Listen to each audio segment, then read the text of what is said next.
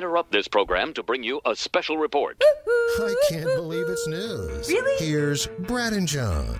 First, we'll start in Cape Town, South Africa, John. And people going to work on Monday morning downtown were greeted by a stench that just covered the entire city.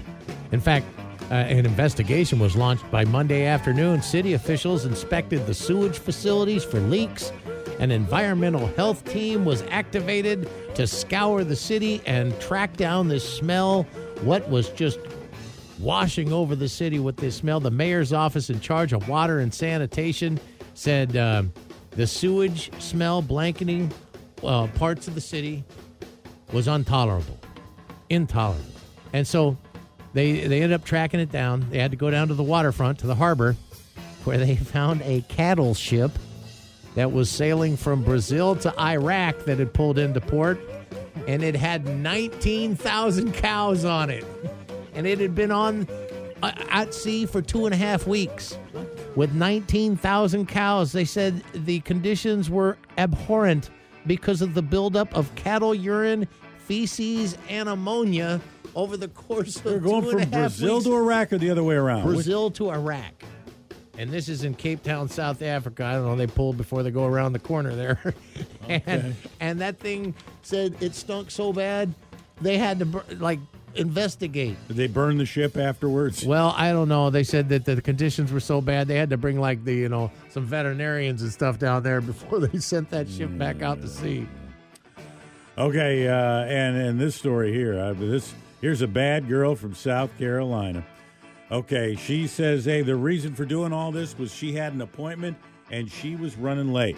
So she's in South Carolina and she's speeding. I guess her appointment is down in Georgia. This is on the South Carolina-Georgia line, just south of the line there in Georgia where her appointment is apparently. So she starts out in South Carolina where she leaves her place and she is traveling at a high rate of speed. So the troopers in South Carolina hit the lights and they chase her. And then she crosses the line, and now she is into Georgia.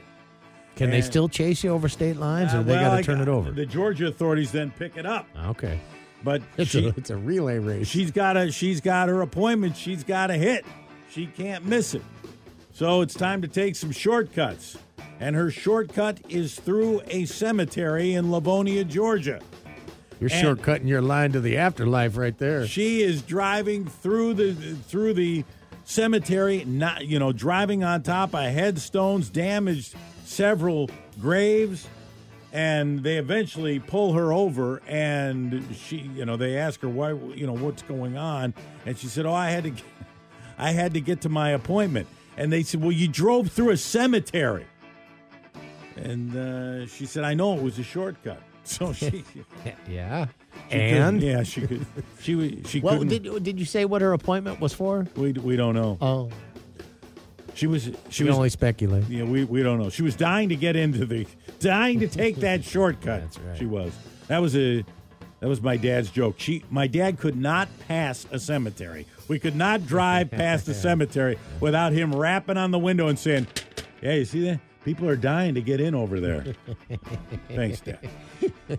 Darren's uncle every Thanksgiving says, "Let's say thanks to the bird. He gave everything he had." Yeah. So here we go. We'll wrap up with a Breaking Bad style drug lab that gets busted. And this is a pretty big operation. A New York man called 911 basically on himself when he called to report a burglary in the business that he runs. And he has a clandestine, meth lab in the back of the business, like the laundry place in Breaking Bad or whatever. This guy's supposed to, in a business park, he's a 23-year-old guy, Matthew Lashinsky, and on June 7th, about 3:30 in the morning, he called 911 to report a burglary at Quantitative Laboratories, LLC. And so they get there, and they see some busted-up glass and everything, and they start looking around the place, and then they find his lab.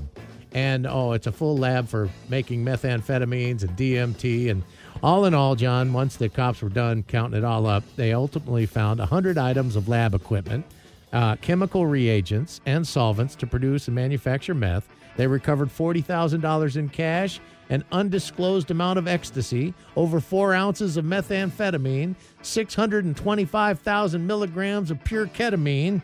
They also found 255-gallon drums of GBH, and he's facing 9 charges, including multiple counts of criminal possession of a controlled substance, due in court in March because he called 911 on himself.